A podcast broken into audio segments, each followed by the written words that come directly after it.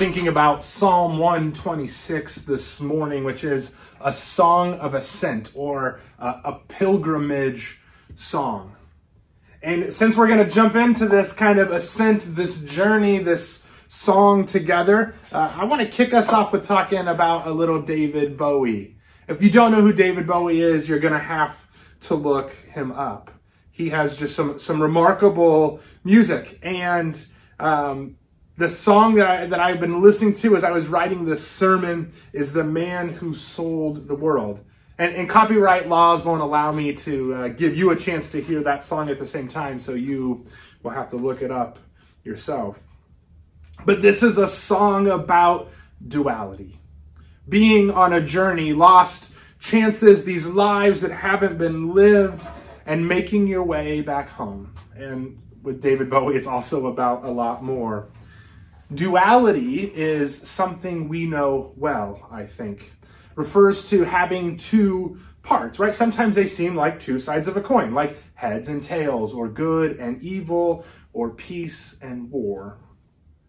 In one sense, they seem like they are opposite of each other. But with further inspection, you see that they are intricately woven together.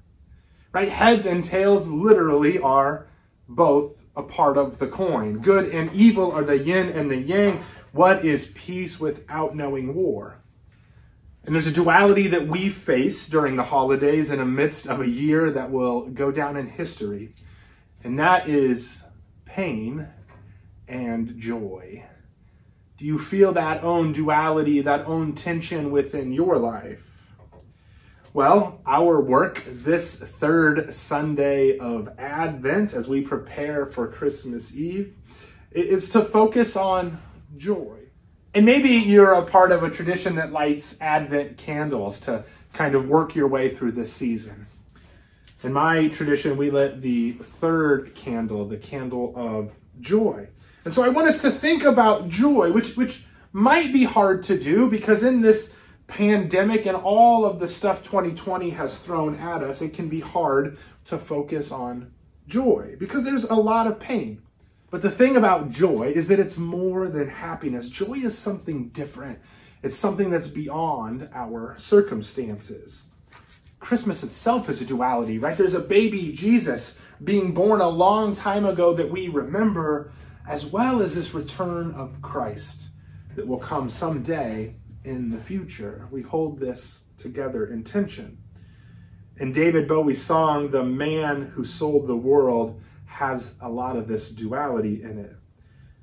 He expresses it in the lyrics as uh, it's about a man who encounters himself and these lost chances in life, these things he didn't live, his current realities face to face with other realities that didn't exist because of the choices he made. There's a second way that Bowie ties this together, and it's uh, he takes some of the lyrics as a shout out to his previous song, Space Oddity. Maybe you know this one, Major Tom to Ground Control. Um, and, and maybe you don't know these songs, and that's okay. Honestly, you only need to know them if you like good music, right?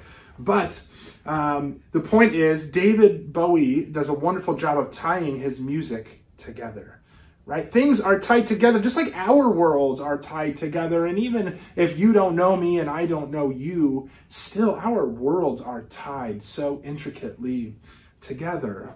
Scripture is full of stories that are tied to one another.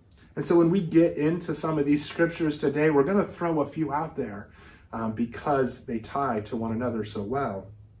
So let's think about this song of ascent. And when I do so, I think about traveling right? And are there times when you've listened to songs um, as like a journey, as part of being on a journey? This time last year, my wife and daughters and I, we drove from Iowa to New York City to go see a Taylor Swift concert. And I know maybe you're saying, hold on, David Bowie and Taylor Swift in the same sermon? Um, yep, that's how we roll in the Vaughn household. But we are on our way, and as we're driving the long drive to New York City, we are listening to Taylor Swift the entire time. But on our way home, things were different. We couldn't wait to get home And honestly, the kids and my wife, they all kind of just fell asleep as we drove the long drive straight through the night to get home. There was a lot of silence. But there's something about being home. Right? We love going out on these journeys, uh, especially when it's it's something that we want to do. But there's something about returning home. You know, this if you uh, you know kids go off to college and they, there's something wonderful about coming home, even if it's just for a short time. We're surrounded by people we love, right? That's what home things seem to be right. There's a feeling of stability and safety or at least there should be. But there are times when we leave these wonderful places of home and we go create a new place. Sometimes we choose to do so. I think we just call that growing up or moving into the next stage of our life. But other times we're forced to leave. And that's called exile. And I want you to remember this term exile. We're going to be talking about this for quite a bit in my own life, I've had both these uh, movements of growth and movements of exile.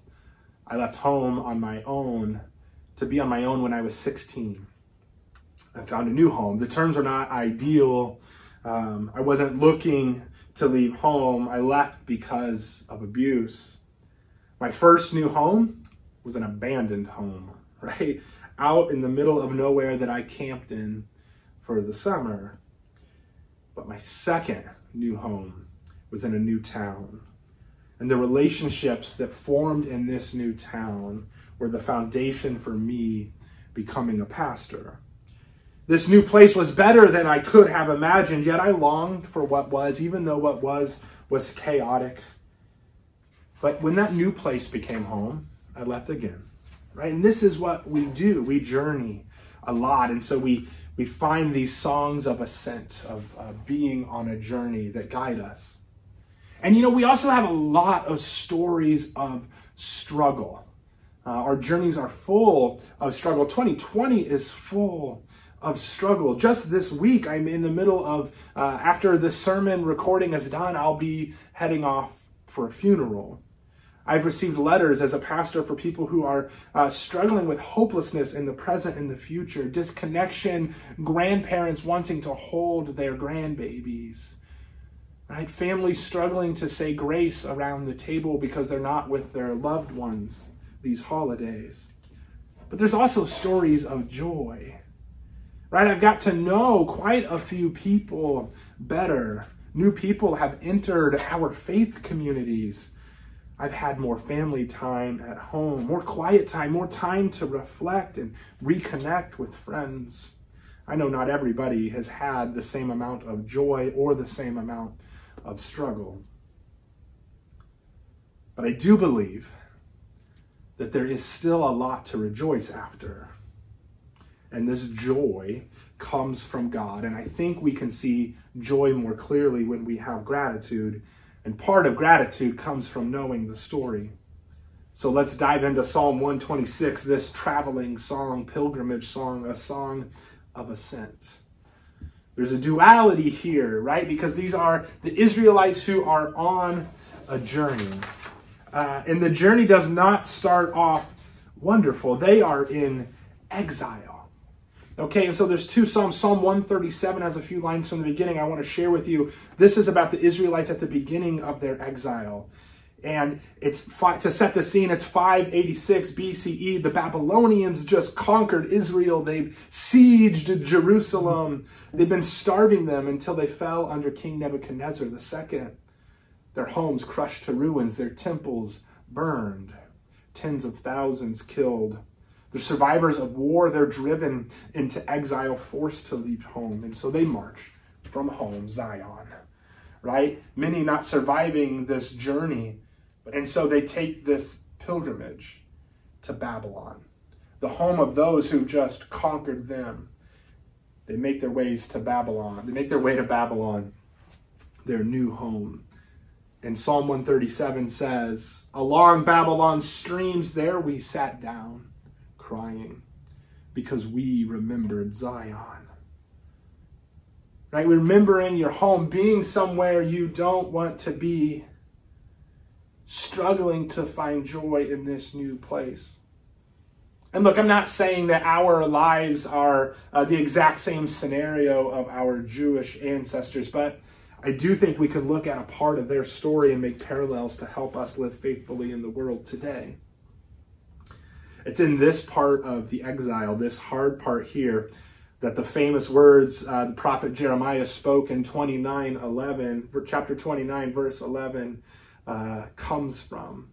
And, and, you know, if you've grown up around a church, maybe you've heard these words before. We use them for our own hope from time to time. God says through the prophet Jeremiah, For I know I, the plans I have for you, declares the Lord, plans to prosper you and not to harm you, plans to give you a hope and a future. Here's what's interesting about the plans the Lord has the plans are not for immediate rescue right? These plans actually involve God's people fully investing themselves in this new reality. They are to create new rhythms, learn a new language, learn a new way of being God's people. This is what God wants from them. This is what it looks like to live faithfully, to full, fully invest in the space they are now. And God asks them to thrive in Babylon. He does offer a return home but this hope might not even be seen by the current generation. God says, You will return after 70 years. God isn't offering hope of a quick fix. God's people will need to find joy in the current realities while holding on to some hope that someday they will get to see home again. And maybe if it's actually not them who get to see it. But do you know what happened in this exile? Jewish identity strengthened. They kept the Sabbath, they kept their laws, they formed strong communities, they longed for their temple. Instead of letting a temple define them, they let God define them and they thrived. Then something happens. 539 BCE. The mighty army of Cyrus the Great, king of Persia and Media, comes in and conquers Babylon right? Conquers those who conquered the Israelites. And King Cyrus makes an unprecedented gesture. He declares that all nations, including the Jews, are now permitted to return home and rebuild their temples. So enter our current psalm, number 126. When the Lord restored the fortunes of Zion, this psalm says, we were like those who dream. Then our mouth was filled with laughter, our tongue with shouts of joy, and it was said among the nations, The Lord has done great things for them. The Lord has done great things for us, and we rejoiced. May those who sow in tears reap with shouts of joy. Tear and joy, pain and joy. This is the duality we're facing this Christmas. The return to Zion, the return to their homeland, Israel, Jerusalem, the rebuilding of the temple, all of that is about to begin for these people. God has followed through on God's promises. We come from a people who, and we are a people who live in duality. We live with the hope of what will be, and we also find gratitude and joy and ways to survive and thrive in the present realities. Joy doesn't diminish the things we yearn for. Joy gives God praise regardless of circumstance. Joy heals us. And exile, it's the story of God's people. It's our story too. We're longing for a better home. We're longing to be in the garden again. We're longing for God's kingdom to fully break through this place today. The good news is the scriptures tell over and again of a hope in a restorer of exile. That's what the Advent season is about. That's what leading up to Christmas Eve is about. Looking forward to the restorer's coming, the Christ who creates a new way, a way of restoration, the Christ who enters our world now. So, where are you on this exile journey? Are you stuck somewhere asking the Lord to change your circumstances? That's okay right? It's okay to still be surviving. Um, maybe you'll move to thriving. Maybe you won't quite make it to that space. Maybe it just takes some time. Rarely is God in a rush. Or maybe you're stuck in ambiguity. Remember that David Bowie song? The, the third piece of brilliance in The Man Who Sold the World is the musical metaphor. There's this constant, never changing riff that runs throughout the entire song. And then the song ends on an unresolved chord, right? It's unfinished, it's ambiguous.